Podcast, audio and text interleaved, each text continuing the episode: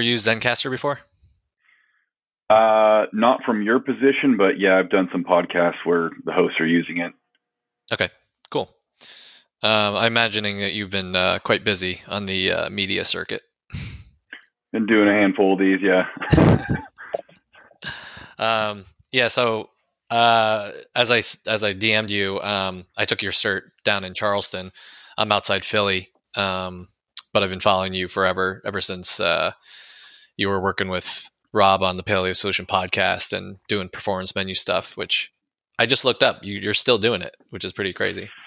Sixteen years. That's crazy. It's got to be. Um, uh, it's got to be some kind of record for that sort of thing.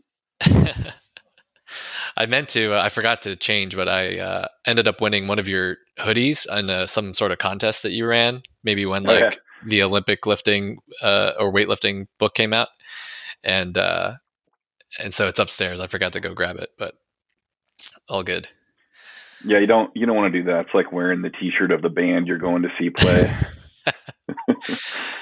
Almost as bad as wearing the uh, 5K T-shirt before the race. Right. Right. Yeah. Um, yeah, so I thought we would just go through some of the background, some of your background. Um, obviously, talk about the book, but uh, you know, I've listened to uh, some of your recent podcasts that other people have done. Um, so we'll just kind of see where it goes. Sounds good. All right, man. All right, guys. Uh, so today on the podcast, we have Greg Everett. Um, Greg, I had first probably heard about years ago when he was working with Robb Wolf on the Paleo Solution podcast. And um, we'll get into some of the history, but he just came out with a book called Tough. Uh, building true mental, physical, and emotional toughness for success and fulfillment. So we'll we'll dive into that as well. Um, Greg, thanks for being here. I know you're a busy guy. Um, can you give our audience a little bit of background as to who you are? Um, maybe leading up to you know your role as a weightlifting coach and uh, obviously as an author as well. Sure. Uh, yeah. Thanks for having me too. I appreciate it.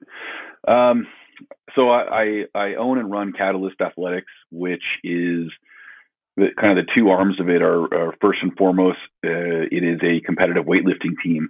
So we have a national championship women's team. Uh, we've been around for quite a few years now at this point. Um, but then also the the business side of it is that we publish primarily uh, instructional material, educational material for weightlifting, both for coaches and athletes. And so I've been doing that since 2006 when I started it. Um, sort of since 2005, uh, if you consider the performance menu, which is now a part of Catalyst Athletics. So been uh, on that train for a little while. Um, prior to that, man, background, I don't even know where to start. It goes back to real early years of just being involved in pretty much every sport you can think of, and probably a handful you haven't even heard of, uh, and always being very, really drawn to the training aspect of whatever I was doing. And so it was kind of a natural progression, I think, for me when the opportunities arose.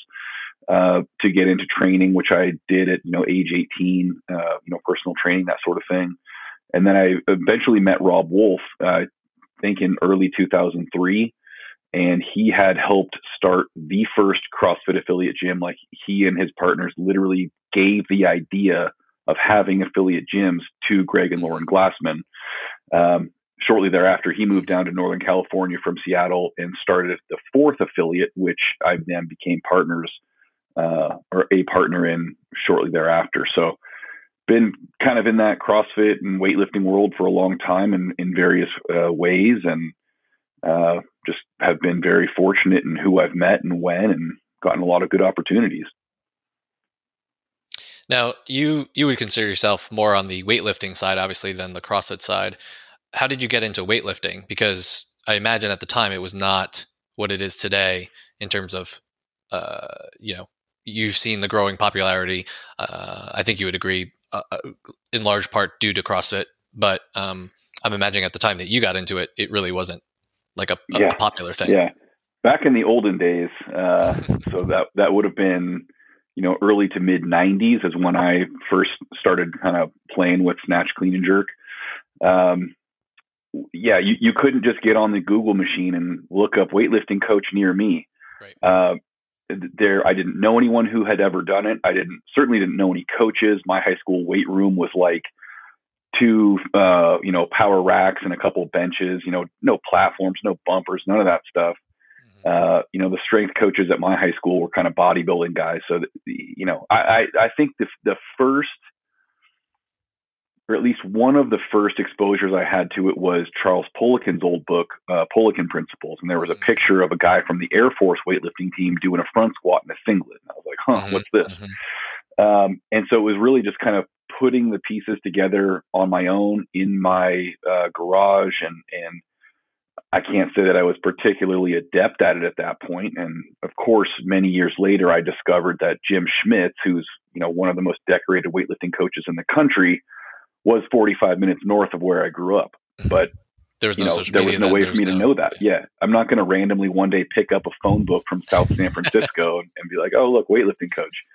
Um, so that that's was frustrating in retrospect. But so I kind of just you know screwed uh, around a little bit with it for a number of years. And um, like you said, CrossFit was a big help for the sport in general. It certainly helped me in that sense because, um, you know, when I finally met Robb Wolf, that was an opportunity where it's like, hey, we got rubber on the floor, we got bar. It wasn't a great bar, but at least it spun a little bit, and we've got some bumper plates. So it was kind of this chance for me to to take this thing that I had been interested in for years, but kind of been unable to pursue because of the circumstances, and then you know really have that chance to to run with it. So the CrossFit for me was less about CrossFit than it was for opportunities for weightlifting, and that has really played out on a really big scale in the past ten years. Got it. So, from my understanding, you also have experience with things like working on an ambulance, working in a bike shop. Um, we'll talk about the tactical games later. Multiple but, bike shops. okay, see, that's important to know. Quite, quite a professional. Important to have that on your resume as a weightlifting yeah. coach for sure. Uh, so, talk about those in in the sense of like, um, what got you interested in in these things? It, it, seems like you have a ton of different interests, uh, and so where does that come from? Uh, you know what? I don't. I don't know where it comes from. I feel like I've always been naturally curious to a, a large extent, and um, I think that's that's the nice way of looking at it. The the not as nice way of looking at it is that I get bored with things very quickly, right? So it's it's not mm-hmm. always a positive thing. Like, oh, I'm so excited, I want to go learn new stuff. It's like I'm kind of tired of the stuff I already know. I want to go do something else. So mm-hmm. you can kind of look at it both ways. But I, I think ultimately, either way you look at it, it's been a really beneficial thing for me because I have gotten you know a ridiculously broad array of experiences and um, you know having the ability to uh, be good friends with people from totally different backgrounds um, and you know working in, in with people or for people with totally different backgrounds so i think it's provided me um, kind of an, an, abnormal amount of insight for mm-hmm. my age if that makes sense and of course now it's harder for me to say that because now i'm getting old but um, so I've just been again, like I said earlier, I've been really fortunate with you know having these opportunities, but also of course uh, it, there was a lot of active seeking out of those opportunities and pursuing things that weren't necessarily uh, easily uh, easy for me to do. Yeah, the ambulance thing is uh, it, it, was that was kind of a roundabout thing too because I moved to uh, Northern California specifically to go through the Butte County Fire Academy. Um, I got the job working on the ambulance and got sidetracked doing that and ended up not going to the academy. Hmm. So, and then of course I did that for a while and was like, well, you know, this is cool, but it's not really what I want to do. And that was right around the time I met Robb. So I started running the gym mm-hmm. while I was also supporting myself with, you know, website design and subsidy publishing other people's books. And, you know, Robb, his wife, Nikki, and I all had like two or three jobs to try to make that gym go. And so that's for those people who just started their CrossFit gym a couple years ago, whole different landscape back then. We were begging people to train with us because no one knew what CrossFit was and they all thought it looked stupid. You know, whereas now you you have an existing market. So it was a very different game back then. Yeah, I, I forget guys, the original question, honestly, but I don't think I answered it's totally it. fine. I do too. Um, I think you guys were. Uh, I don't know where I heard this, but uh, like slapping your own stickers on water bottles and like handing them out. Oh yeah. At like 5Ks or or stuff. I, I actually remember that very specifically. There was some race nearby Bidwell Park in Chico, and uh, it was Robb and Nikki's genius idea to go there and kind of as a sponsorship sort of thing, be at the finish line handing out waters. And so they told me like, hey, you need to design a little thing that we can glue to the water bottle. That's basically an ad. And so I designed this thing. We printed out a million of them. I sat there with like spray adhesive in the parking lot of the gym, like wrapping them around God knows how many bottles.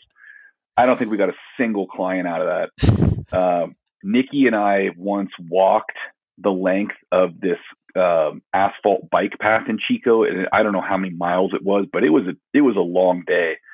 And every you know however many yards, one of us would kneel down and with chalk write the name of the gym and the website. Uh, just ridiculous marketing stuff that I don't think ever got us a single person, but it was like there was nothing else to do, right? You know, because yeah, you, had to just get it in front marketing. of people. Yeah. Yep.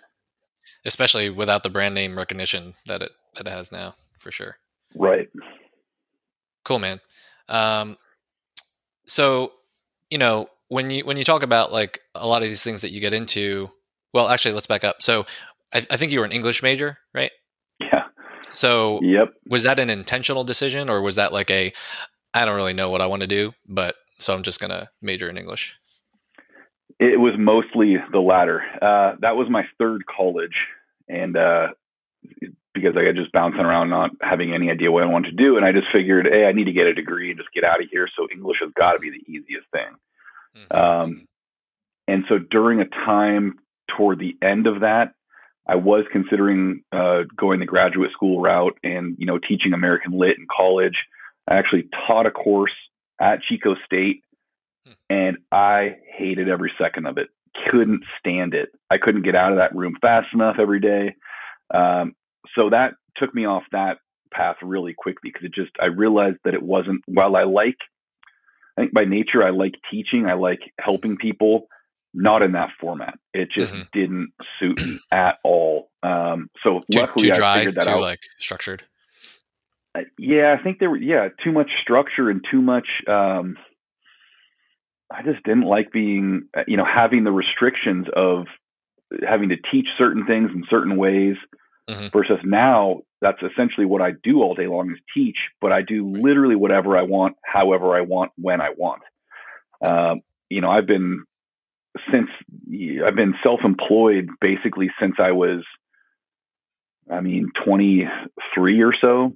So the mm-hmm. idea of having a boss and having a rigid structure, I don't think I could handle it. I think I would just have a nervous breakdown. Where do you think that comes from? You feel like you were like that even as a little kid? Um, probably. I mean, I think I was always very motivated to work. Like I had jobs, you know, going back to being 10 years old between paper routes and I mean, like painting red curbs. I remember being 11 years old, rolling on my skateboard with the paint so I didn't have to bend over the whole time. Um, so I was always looking for ways to make money, to have that sense of independence. Uh, and so, yeah, I mean, uh, it clearly is part of my nature that I just didn't want to be under someone else's thumb. Yeah. You, you've, you know, I followed a lot of your stuff over the years, and uh, you're definitely one of the most um, self-deprecating people out there you know so you you provide a ton of value by answering people's questions on instagram and by posting the performance menu and um, uh, po- posting useful videos um, that are you know digestible and uh, and so you put out just a ton of content but at the same time you also um, put off a, a very humble uh, front, which I feel like in someone in your position, especially in these days where weightlifting is pretty popular um, relative to a decade ago, you could be, you know, tr- that like quote unquote Instagram celebrity, right? Whereas you put out content, people follow you if they like you, and you don't really seem to care if, if they don't, right? Um, where where do you feel like you've gotten that balance of, you know, uh, it, this, oh, this is overused word, but authenticity, right? But you know, because you seem like right now, you are exactly the person who I met at the seminar down in Charleston, you know, however seven years ago or whatever, and uh, and also the person that uh, people see on Instagram. So where where does that come from? Uh, I, I think it's just um, I don't like Instagram celebrities.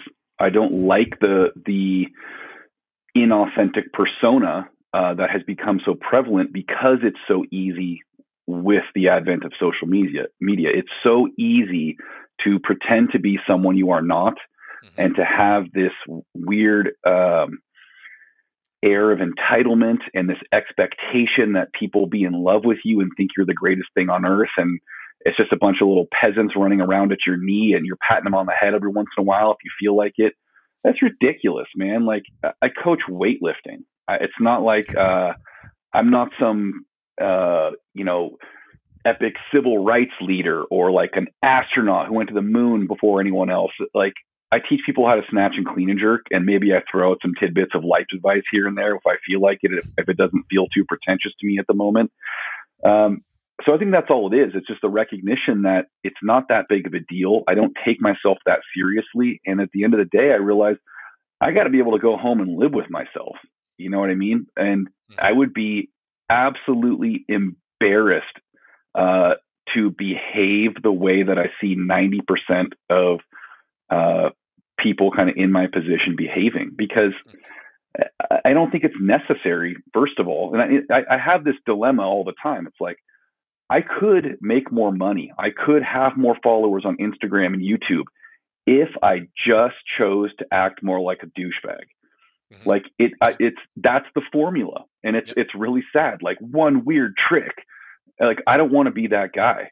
Here's my video. It's about the snatch turnover. If you don't like the title, then you can go see someone else's goofy video that doesn't teach you anything and spends 20 minutes, you know, telling you how cool that guy is, right? So um, it's really just a personal thing. I, I just I'm not willing to create a persona that I'm not even comfortable with, right? I don't want to be embarrassed by myself. I, I do that naturally enough as it is. when uh, when you and Amy are uh, working with athletes, um, are there times where people reach out to you and they're like, "Hey, I would love to work with you. Can you coach me, you know, whatever. Um, but you turn them away because it, kind of related to what we were just talking about. Their persona is just, it's not a good fit.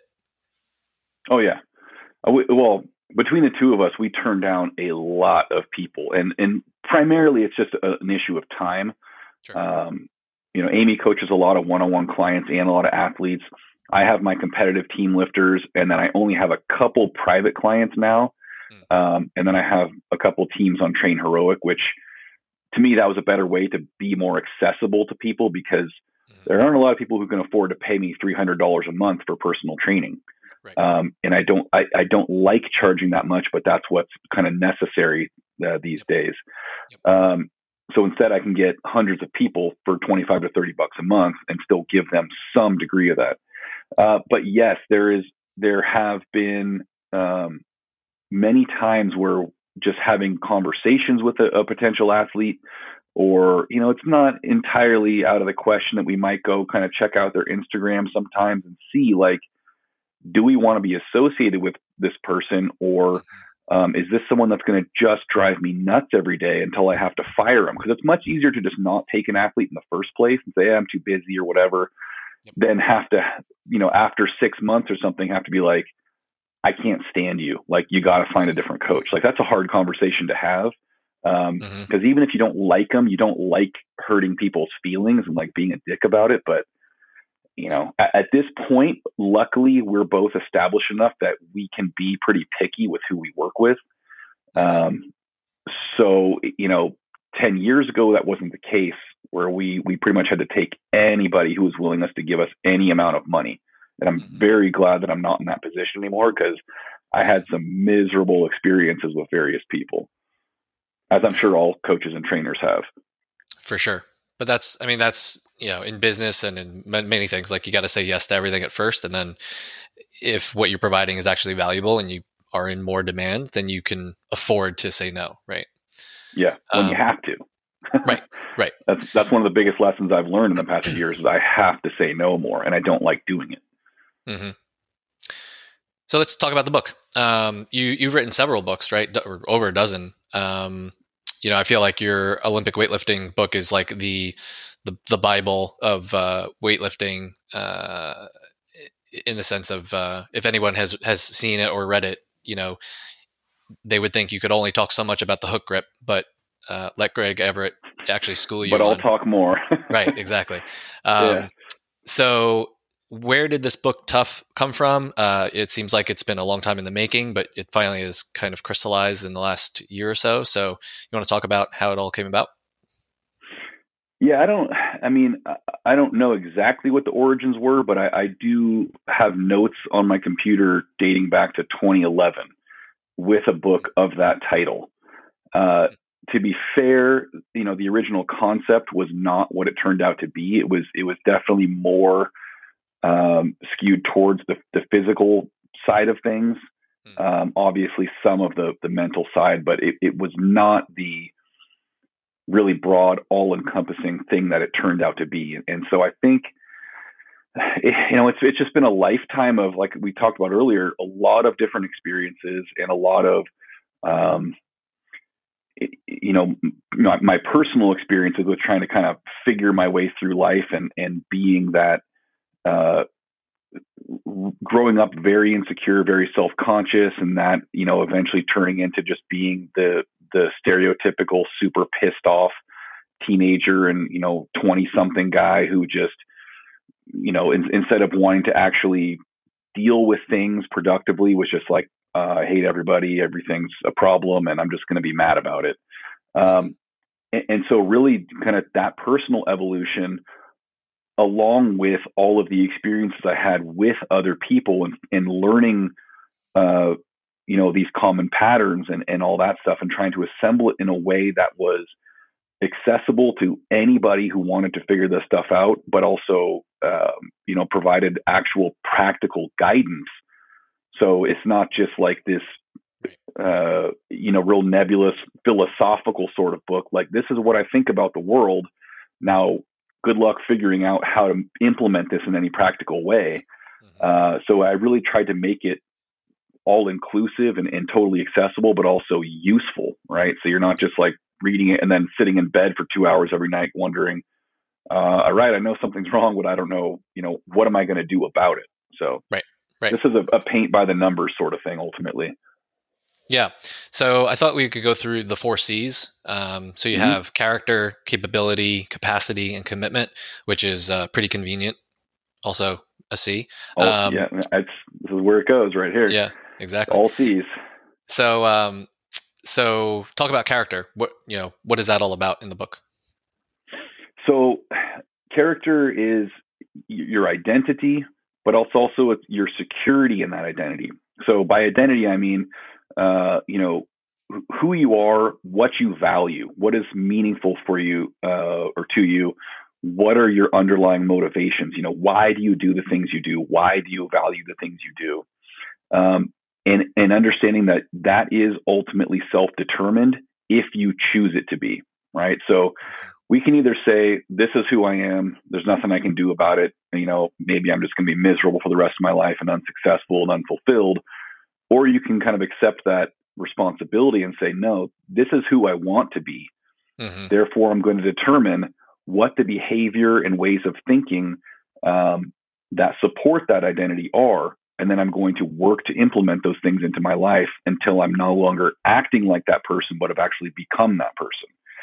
Um, and the security side of things is really critical because that's how we avoid, you know, all the silly competition and one-upmanship and the desperate attention seeking and, and you know, uh, searches for validation. So speaking of Instagram, um, and, and you you end up just being able to simply be who you are, do what is meaningful to you, um, and interact with people with honesty and integrity versus always having some kind of weird ulterior motive even if it's you know not i don't mean that it is is some kind of like nefarious plot but just in the sense that you're not really doing something for its own sake but you're doing it because you're trying to get attention or credit for it or you know whatever the case is. Hmm um, so that that's really what that comes down to and that's the foundation of everything else Yeah, I think this quote comes from that section. Uh, it says, Most of us float through life like a fallen stick on a river rather than making clear choices about what we are and what we're doing.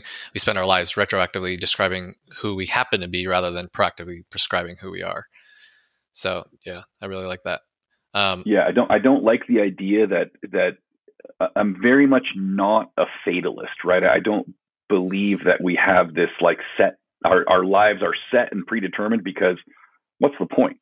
Yep. You literally could just sit on your couch and watch TV for the rest of your life, and it would make no difference. Yeah. So I, I don't know if you listened to um, uh, How I Built This, uh, NPR's How I Built This, but Guy Raz on that always asks business uh, leaders if they believe their success is related to um, luck or their hard work. So mm-hmm. I'm guessing that you would lean way more towards the hard work the hard work, but yes, uh, I do recognize that often there are circumstances that have nothing to do with my own work that have provided me opportunities. But again, uh, you know that's that's where that hard work comes in because that's what prepares you to take advantage of those opportunities when they arise. Yeah, and I think you know between your own journey and basically everyone else's i think a lot of people think about their future in a very linear fashion like i'm going to mm-hmm. have a 10 year goal of this and i will just head right. straight towards that right whereas personally i don't really believe in doing 10 year goals because to me that's just way too far out and anything can happen between now and then you know let alone like even now and a year from now right like no one knew the pandemic was coming right and right. you have people losing their jobs but all of a sudden now they've realized that their passion is now something they can pursue and they're turning it into a career right? So not that they would have ever predicted that. What's a what's an actionable yeah, well, step related to character? Yeah go ahead but um, um yeah, i was just going to say that that's a perfect uh, example of adversity being an opportunity if you make the choice to use it right? Because those same people who are saying well, I never would have realized this is what I wanted to do, and I never would have taken the risk. But now I have this opportunity because I lost my job, and I've I've got to do something. So I might as well do this thing that I want to do. Right. That's that's the real self determination uh, that we need. Versus, I lost my job. Woe is me. Woe the is world me. hates me. There's nothing I can do about it. Right. Mm-hmm. And so I'm not saying that having that attitude means that magically you're going to start this new career and become a billionaire mm-hmm. you're still very likely going to struggle and have a lot of problems. But yep. cha- you know, changing the way you view that experience is going to make all the difference in the world, both in how you uh, how you experience it and what the ultimate outcome is. I love it. What's something tangible that someone can do to examine their own character? Something um, they can either think about, put down on paper, um, something to kind of question themselves you, you definitely got to put it down on paper. And, and the you know the book has a series of exercises at the end of each chapter for the specific content. Um, but you, you definitely need uh, as the the absolute baseline is you need to sit down and describe who you are right not not how you think you are not how you want to be not who other people see you as but who you truly are and it doesn't have to be super expensive you don't have to do a whole freudian psychoanalysis or anything at that point um, and once you've done that, then you need to describe who you want to be, right? You know, if everything you could possibly want uh, were attainable in terms of your character and, and your your values, what would that look like? So, and then once you've got that, you've got to figure out the difference, right? What's what's the gap there, and how you know what do you need to do in order to close that gap and to move from who you are to who you want to be and most of that's going to be uh, require some some really tough and often very unflattering and kind of discouraging self-examination. Uh, most of us are not willing to truly take a look at who we are. Uh, we're very good at self-deception.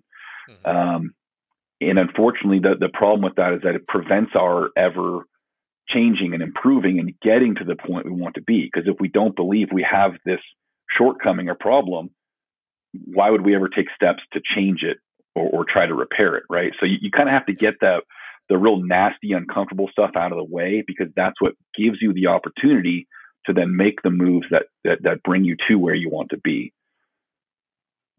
Cool. Yeah. Basically, establish a baseline, figure out where you want to go, and then figure out what those those gaps are to at least start working on those. Yep. Uh, so the second one is capability. Uh, what's that all about? It's about everything that could possibly fall under the umbrella of the word capability. And, and I, I, I don't even mean that as a joke. It really truly is. So, you know, a lot of times when we think of toughness, we think of uh, you know, two basic things. One is, you know, physical ability, you know, like, well, I can climb a mountain or I can, you know, beat this guy up. And then we have the idea of resilience. Um, and to me, capability is is really so much broader than that. It is uh, the widest array of not just physical abilities and physical skills, but um, you know, mental and emotional tools and knowledge. So this is essentially our toolbox that we're going to pile as many different tools and experiences into as possible because the more of those we have, the more prepared we are to successfully deal with any possible thing we encounter. Right. So even, you know, totally unrelated abilities or what we we see as being unrelated abilities will often be able to combine synergistically in certain situations, you know, when opportunities or uh, you know demands arise, where we never would have imagined that these two things would go together, mm-hmm. uh, and suddenly we find ourselves in some kind of emergency or you know some sort of, of challenge, and all of a sudden that's what allows us to figure something out to overcome some obstacle to be successful. So again, the more of those tools that we can learn and develop, the more information we have, the more experience we have using those things in different situations, the more ready we are to apply them to, you know, novel experiences that we can't predict. Yep. I never would have imagined that I would own a gym or even be a trainer of any sort because growing up I always thought they were, you know, meatheads who, you know, couldn't really do anything else. I started college as an engineer uh, ended up switching uh, junior year to counseling, worked in the school system for a little bit, and then quit that and opened up a gym. So I'll talk about moment arms and levers and things that I learned as an engineer uh, right. when coaching because that you know it has all has all to do with physics, right? But there's no way that I would have prepared myself or even thought that that, that was something that I should be doing in order to get to the point that I wanted to be, right? Right. So yeah, this is stuff that engineering is not a typical track for a coach. uh, no, no. But neither uh, is English. So I was gonna say, yeah, neither is English. Uh, but it allows really you to track for anything. Right. It does allow you to write five pages about the hook grip, though. Um, True. So, what's something that tangible that someone could do to uh, increase or to you know better their capability? Uh, this one you can break into a couple different steps. First and foremost is to look at what your true needed abilities are based on your profession, your lifestyle, and your locality. Right. So um, you have to check those things off the list first because without those, you're either not doing your job well or losing your job uh, or getting hurt or killed. Right. It, you know, if, if you're a, a you know, uh, in law enforcement or the military, or you're a, you know a fisherman in the North Atlantic, if you're not good at your job, you are risking life and limb. Um, and then beyond that, you've got to figure out okay, what are the next things that uh, might continue to support what I do already, but that I'm also interested in? How can I start expanding out from what I do every day? And then you move on to the, the most peripheral stuff like I want to learn how to weld, or I want to be fluent in German. You know, what anything. Um, and and the real goal ultimately is to not just shore up the abilities that you need day to day, but to move well beyond your what is typically for us a very narrow bandwidth of experience and ability. Um, and you have to get out there and be willing to risk a little embarrassment and a little bit of you know temporary failure mm-hmm. in order to learn this stuff versus what we typically do, which is I have my little area. This is my space. I'm staying in my lane, as we like to say. Uh, but the problem with that is, you know, but aside from the fact that you're missing out on all these amazing experiences in which you can learn, um, it is very easy to overestimate your ability outside that realm based on your uh, good ability within it, right? Mm-hmm, so it's like, mm-hmm. okay, if you're an engineer, um, you know, you know all the, the physics and stuff like that. But then, uh, my dad was an engineer too, so don't take it personally. But engineers have a reputation of believing they're great architects or they're great mechanics, mm-hmm. right? And and that's rarely the case. You know, we all have our specialty, and that's always going to remain true. We're always going to be best at something, largely because it's what we've been doing longest. Mm-hmm. But the more we can get out there and experience things that are totally unrelated, you know, to that that uh, you know original focus, um, not only are we more capable in general, but we start, and as you learned, we start getting insight into that original specialty that we never would have been able to have had we stayed within that realm. Mm-hmm. Right. And, and that's the thing is you can't predict what you're going to learn from elsewhere that applies to what you're already doing, but I can promise that you will learn something if you're paying attention. You feel like that's coming uh, from a a, lot, a fear of failure, the fact that a lot of people oh, yeah. stay in their lane. And, and, I don't know if it's even failure directly so much as embarrassment. They don't want to be feel yeah. vulnerable. They don't want to be exposed in front of their peers as being incapable because uh, men especially, right, is we we tend to have that part of our ego, which is all about you know um, looking or a- appearing capable to others, right? Well, I'm not worried about getting in a fight, or I'm not worried about uh, the house catching on fire because I'll save everybody. Mm-hmm. Um, but what happens is that rather than actually doing the things necessary to have those capabilities and therefore the confidence that we're pretending to have, we just avoid anything that would expose our incapability with those things so we can keep pretending that we have it. Yeah. So, yeah, the actionable step yeah. is to get out there and risk that embarrassment, which is minor, temporary. No one cares about it. They're all going to forget about it and move on yep. uh, long before, you know, before you do. Yep. Uh, and, and, to actually be willing to get out there and try stuff. Yeah. It's a, it's a, a old school way of thinking about being tough, right? If you're just, you know, puffing up your chest and and having this machismo about you know being able to to beat up someone else. But what you're saying is, hey, look, like you got to have different experiences in order to make yourself more resilient.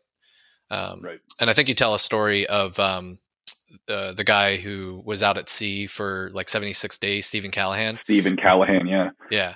So uh, talk talk about that because uh, people might have heard the story but, when it was in the news. But um, you know, what was his deal and why why is he considered tough? So this guy was sailing solo across the Atlantic Ocean. So solo is a relatively small boat. Was hit by a whale at some point and sank really quickly, like so quickly he couldn't even get all of his emergency supplies out. Um, fortunately, he got you know the life raft, which had some supplies on it, and uh, you know it's got a solar still and a backup solar still. Neither of them worked. Like he was constantly having to fiddle with things and make them work.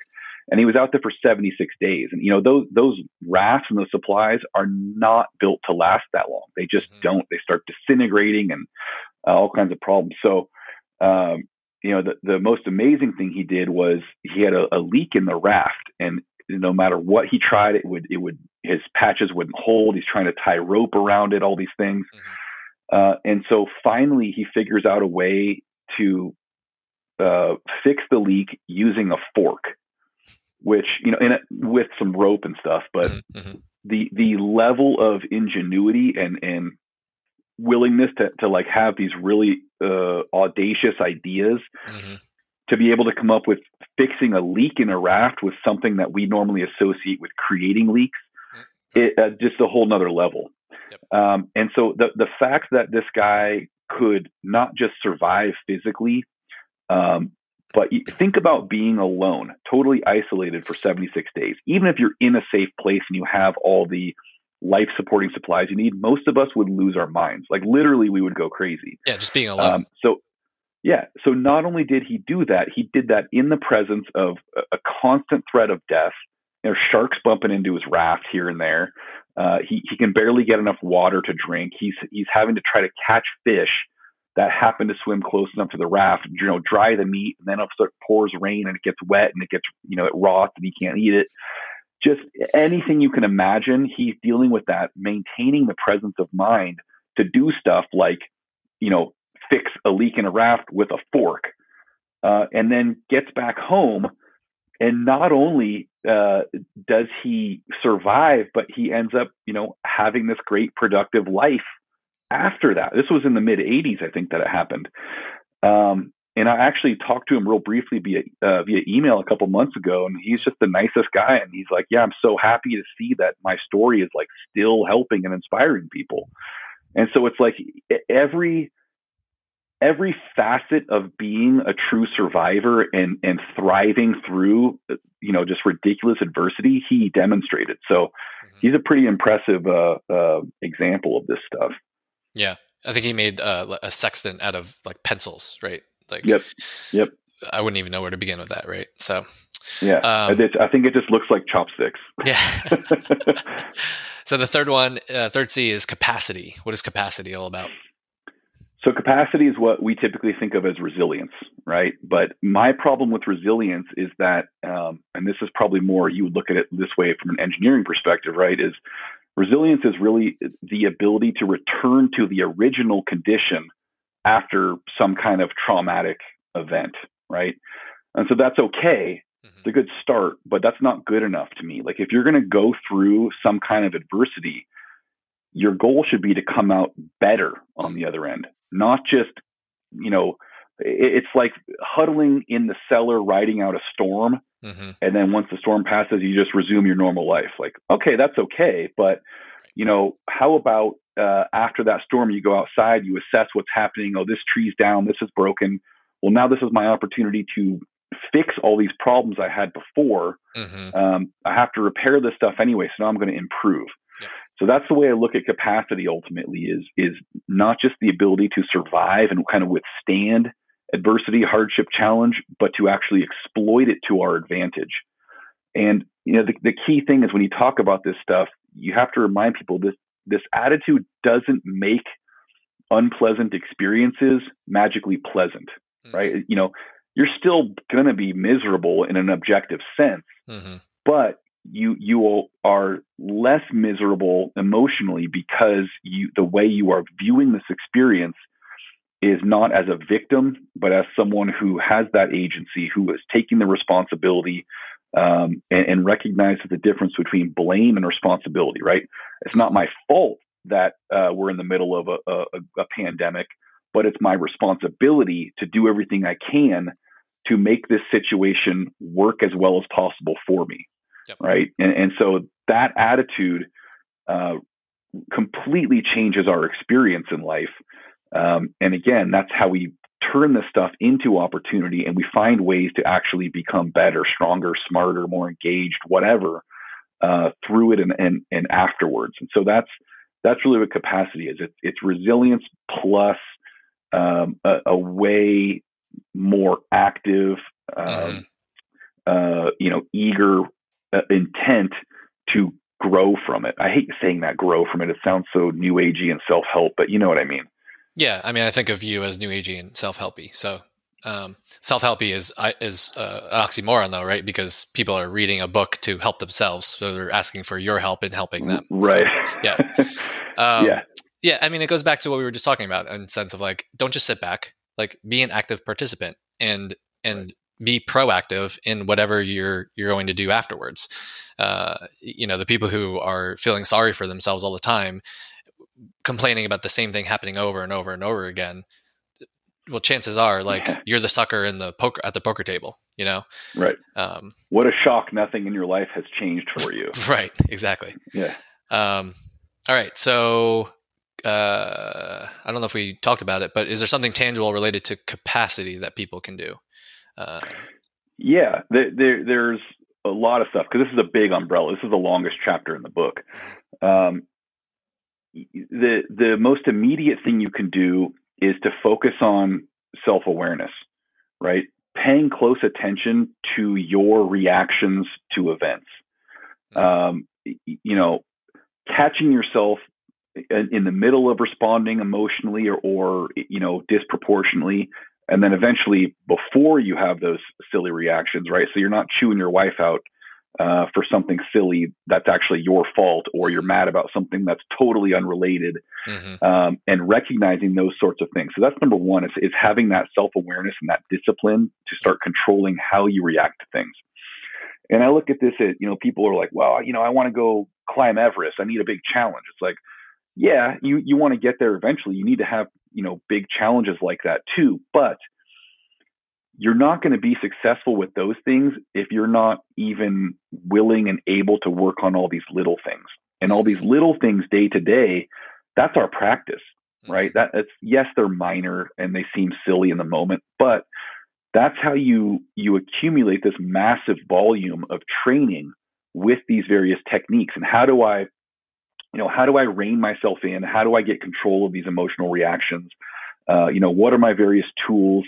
Uh, for calming myself down, regaining composure, and being able to actually think clearly and act decisively versus turning into this, you know, total mess mm-hmm. who is just, you know, flighty and indecisive and, and, uh, panicky and, you know, all these things that prevent us from actually doing what we need to do in order to, you know, save ourselves or save others or, eh, you know, and I, I say that in a very general sense, you know, simple stuff day to day uh, not just in some big emergency. Um, so that's number one is, is the self awareness, and then finding finding little tasks day to day that you can do that. Um, well, you know what? I'll, I'll, save that for the next the next section. That makes more sense in, in with regard to commitment. So yeah, work on the self awareness yeah. part. Yeah, for sure. And also, you know, that whole internal versus external locus of control. Like you have mm-hmm. way more control than some people think right? And so right. instead of always thinking oh you know it's it's them it's them it's them like take ownership right? You know Jocko Willink talks about this all the time the extreme ownership. You know yep. everything is your fault. Like even though on some sort of level it might not be like you have control over certain things. And so yeah. Well everything in your life is your responsibility certainly not your fault necessarily. Right. It might be your fault you might have screwed up but even if it's if someone does something to you, it's still the onus is still on you to solve the problem because they're not going to do it for you. So yeah, that, that internal locus of control is is huge, and again, that completely changes your perspective on life. Right. Um, it, it it really truly, and I, I, this sounds really exaggerated, but it really truly does take you from being this miserable, sorry victim into this proactive, um, you know, really engaged and and properly optimistic type of person, which completely changes the experience of life. Yep. Yeah, you don't need rose colored glasses of like, oh, everything is going to be amazing. Yeah. But it it gives the sense of control, I think, is what is the benefit. It's like, yeah, I, I actually can make changes depending on what the situation is. Um, right. Yeah. So let's talk about commitment. Fourth C, commitment. What is that about?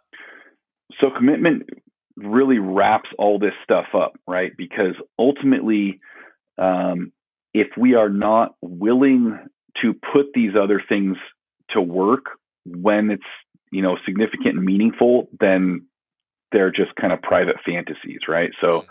Uh, yes, I'm very capable. I have all these skills. Okay, well, here's this situation where you need to demonstrate that stuff, but no, you're busy, you know, cowering in the back, waiting for someone else to handle it for you. Mm um, or you uh, have determined to go, this is who I want to be. This, these are my values, and and you kind of live that way day to day. But then, as soon as there's a significant challenge, you back off of that stuff, right? You, you no longer you're, you're not willing to stand by those things that you say you believe in mm-hmm. when they're actually being challenged. So it's it's not a big deal to you know be who you are when there's no threat to it Mm-hmm. It is a big deal to be who you are when there's some sort of risk for standing up to that. And that could be anything from just a social situation where you're you're the odd man out uh, politically, socially, whatever, mm-hmm. and still standing by what you believe. Mm-hmm. Um, and it could be, you know, obviously more more dramatic things. So the commitment side of it includes, you know, the discipline and habit and routine and all that sort you know, creating that lifestyle and that structure that allows you to do these things you've decided need to be done. Uh, but then also the willingness to do the hard work, to do the things that are difficult when they are difficult, not just to do them when you know the circumstances have made them easy enough for you that it's okay. Yeah. So, what would be something uh, that someone could do um, and not even wait for it? Uh, what's something that someone could do like today or or next week, you know, sooner rather than later to work on this? So this, this is uh, like the capacity. This is little daily stuff, little daily challenges, um, and really it comes down to consistently doing little things that you don't want to do. Right. So just in a given day, think about how many little things we avoid because they're inconvenient or we just don't feel like it. Um, you know, whatever the case is, uh, we don't want to take the trash out. It's kind of cold outside, so we leave it in there for three days and it's overflowing. Whatever mm-hmm, mm-hmm. Um, is recognizing the avoidance of that stuff and then taking action on it, right? And again, like I said earlier, it sounds silly to most people. Like, well, that's no big deal. I can do that anytime I want. Really? Then why don't you? Mm-hmm. Uh, you know, there's a reason you're avoiding it. So if you uh, think you're so hardcore, then do it. Don't complain about it. Don't procrastinate. Just get it done. Uh, and again, we we build up that ability. We we willpower is a thing that we can actually train and get better. You know, there's ultimately a, a limit to how much of it we can use in a, in a given period of time, but we can train it like pretty much anything else.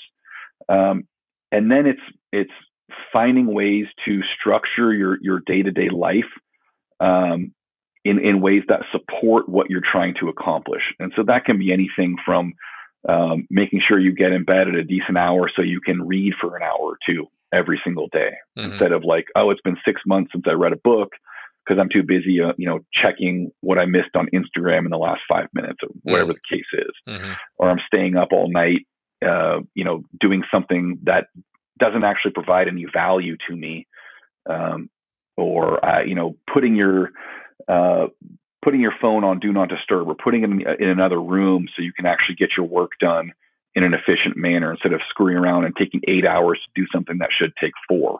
Yeah. So it's all those little things, and that that creates um, that sense of control over ourselves and our circumstances. It it builds up, you know, our willpower to its kind of maximal ability, and then it allows us to um, apply that to bigger and bigger things like I'm going to square away my nutrition. I'm going to, you know, quit stuffing donuts down my pie hole every night, mm-hmm. or I'm going to get into the gym every single day, whatever the case is. And mm-hmm. so, you know, there's, we exercise this stuff at, at infinite levels of difficulty and duration. And so we, it's, we have to be careful not to overlook and underestimate the importance of that little day to day stuff because that creates the foundation the word I'm thinking of is, is, discipline. The problem with that is it it doesn't start with C. So you know, right. commitment. discipline. Yeah. Uh, yeah, and that, that is certainly a big part of it. Although we get carried away with the idea of discipline often because it sounds cool, it sounds super tough. Mm-hmm. Um, the reality is that a, a, very significant chunk of what we do in a given day is habit and routine. We're, we're not making conscious decisions. We're not really instituting discipline. Mm-hmm. Um, for example, we might say, well, I quit eating donuts every night. I'm very disciplined. Well, no, you quit eating them because you stopped bringing them into the house. Hmm. Even those nights you want a donut, you're not actually doing anything to prevent yourself from eating that donut. Mm-hmm. You just don't have access to it anymore. Got it. Yep. So that's not discipline, that's structure, yep. right? It might take discipline in the first place to stop buying them, mm-hmm. but it is not taking discipline to, to not eat them, right? So we have to have that stuff. And it's not that we want to uh, sterilize our environment to get rid of all temptation because then our willpower weakens. Mm-hmm. But we do have to recognize that we can't just be like the uber disciplined guy uh, who's just like angry and self deprived and right. and just like denying himself all pleasure for eternity because that's cool and yeah, I want to yeah. be disciplined. Yeah, you don't need to be the uh, austere, just you know grump right. yeah. Yeah like settle down let's enjoy life uh let's, let's focus on what's actually important and meaningful versus like just proving to everybody how badass you are. Yeah got it which got is it. not tough. Yeah. Uh, so a lot of our listeners have kids. Uh, i've got two little kids and so how would you take these principles and basically in, teach or encourage or uh, you know i don't know what the word would be but you know instill some of these things with kids? Uh, I have a daughter too. Actually, she just started college. Believe it or not. Um, so the, the number one thing is that you have to be the example, uh, and this is true for parents. It's true for coaches, for teachers, whatever. You can say whatever you want. You know, what's the classic parental advice? Do as I say, not as I do. Right. Doesn't work. Yep. Kids are always going to do what they see you doing. That is their model. That is how all kids learn ultimately is modeling people who have done there or done it before them. Um, so whatever you're teaching your kids, you have to reinforce with your own behavior. And if you don't, you can't expect it to work.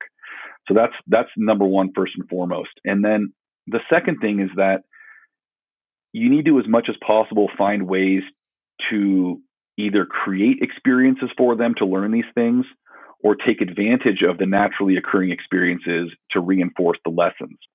So you can't you can't take an 8-year-old kid and try to teach them these complex philosophical ideas. It it doesn't work. They'll say, "Yes, I understand, dad," but they don't understand and it's not their own fault. They're 8 right? I didn't understand this stuff when I was eight years old. I'd like to think I did, you know, and most teenagers, of course, think they understand it, but you don't.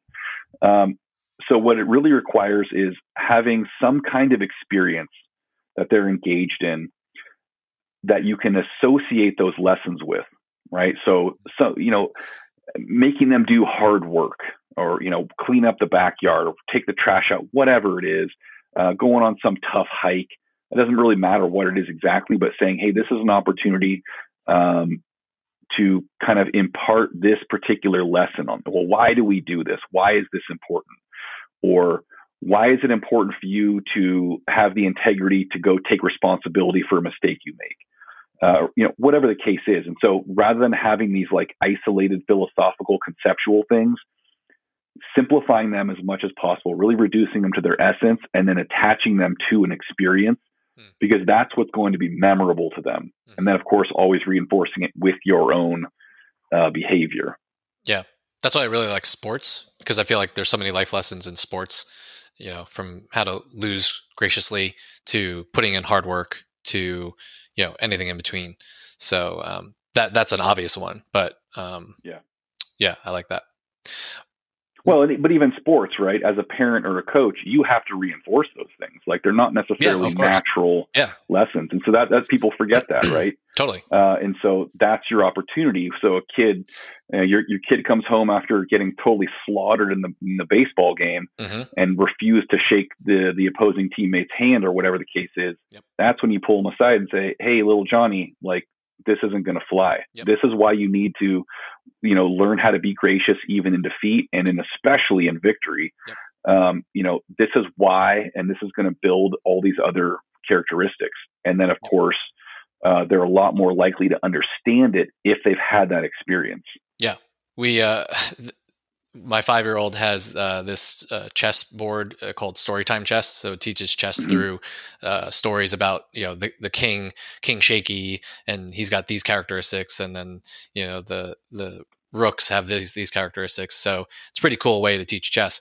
But uh, you know, I I don't let up on him. Like I beat him every time, and he gets pissed yeah. off, right? So it's like I'm having these exact conversations with him right now of like, hey right. man, like you got to shake hands. You might not like it, but you got to shake hands and you got to just take it and let's learn from it. Let's go over the game if you want, but this is not going to fly when you're in school and you, are you're, you're playing with your friend and you get pissed off and you flip the board. Like, right. Yeah. Well, um, and he's going to learn too that way that when he actually does beat you, it's going to be an actual accomplishment. Exactly. Yep. Yep. And he's getting close, which is kind of scary.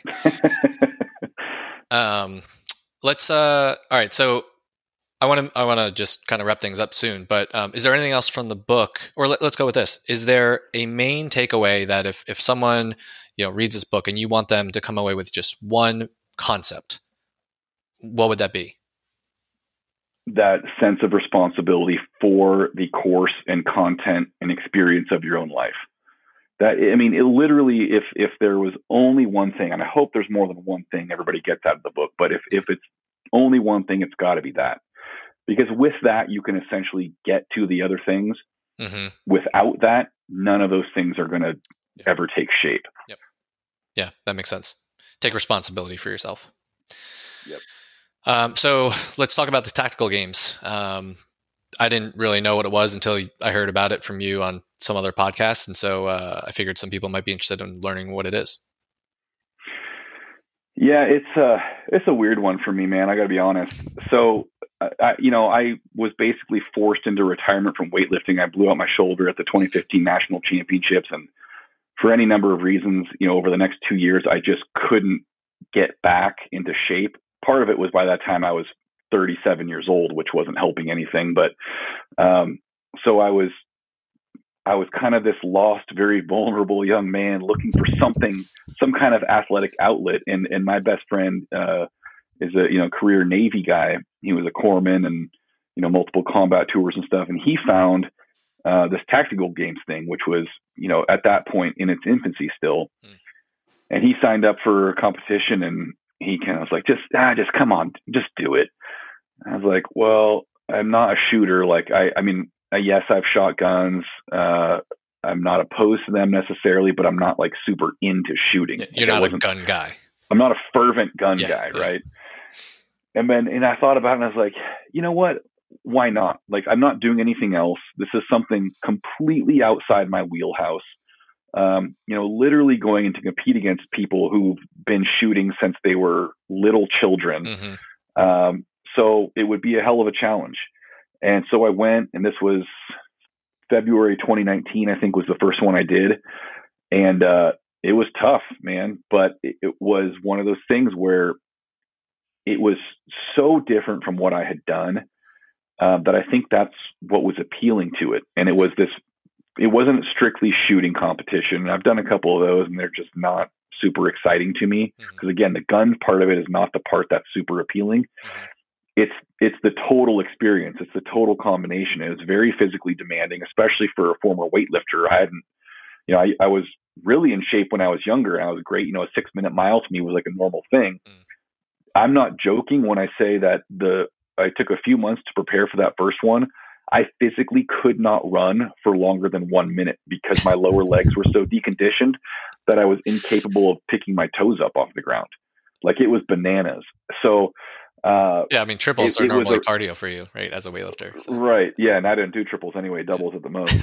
uh, so it was, it was one of those things where it was like, man, that was really hard. It was something totally different. And then I was just hooked. And I think I've done 11 or 12 of them now at this point. So, Got it. so it's a combination problem, of like carrying things and rucking up stuff and, and yeah, it's yeah, anything you can think of. So it's, it's over two days. It's, it's six to eight different events. Gotcha. Um, so you're doing three to four different um, stages per day and, and they're anywhere yeah, typically now they're they're time capped to 12 minutes. Although you have ones that go outside that. Like for example, um, I qualified for the first national championships. That was this last November, and one of the events was a 12 mile, 50 pound ruck. Hmm.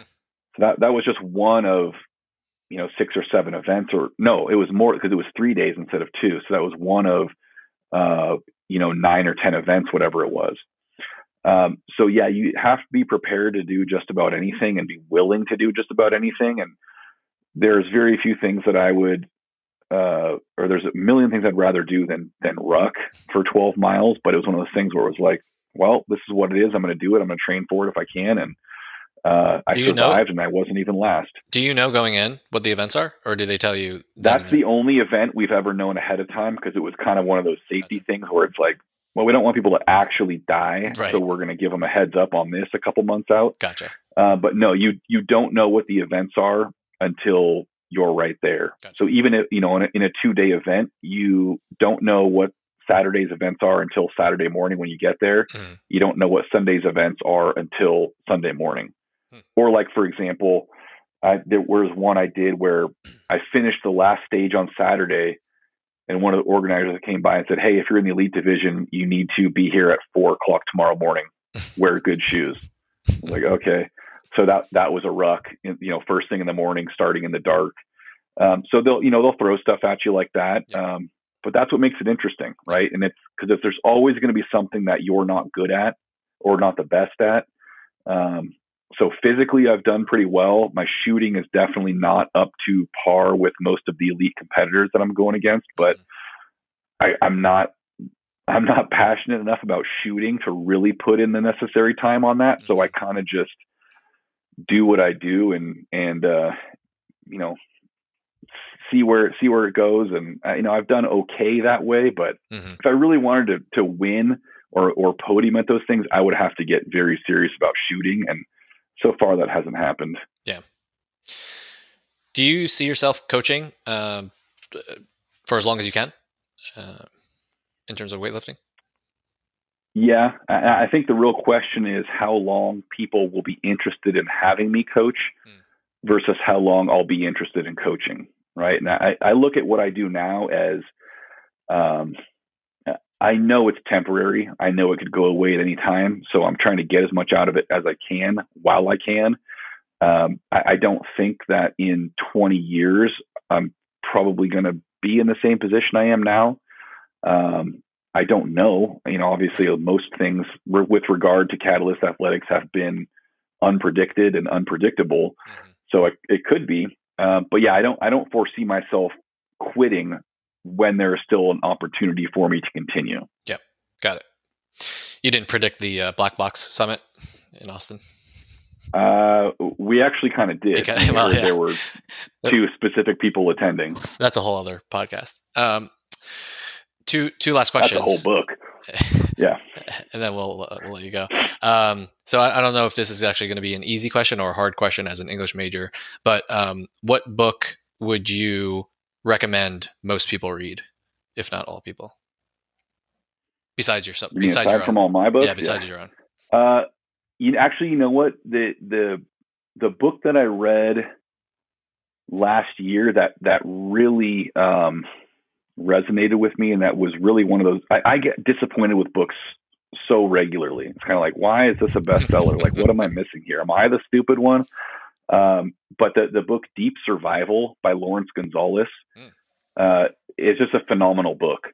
Um, and I, I, actually refer to it in my book a couple times. But oh yeah, okay. it's it's uh, probably not what people are expecting. Um, but that book, and then he did a follow up called Everyday Survival.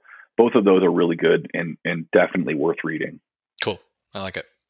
Um, and then the last question is, what's on your bucket list? So uh, before you kick the bucket, what are some things that you want to get done, travel to, uh, whatever? You know, what's funny is I, have never been a person who's really thought about that stuff, and I, I probably should because uh, there is a bucket in my future at some point.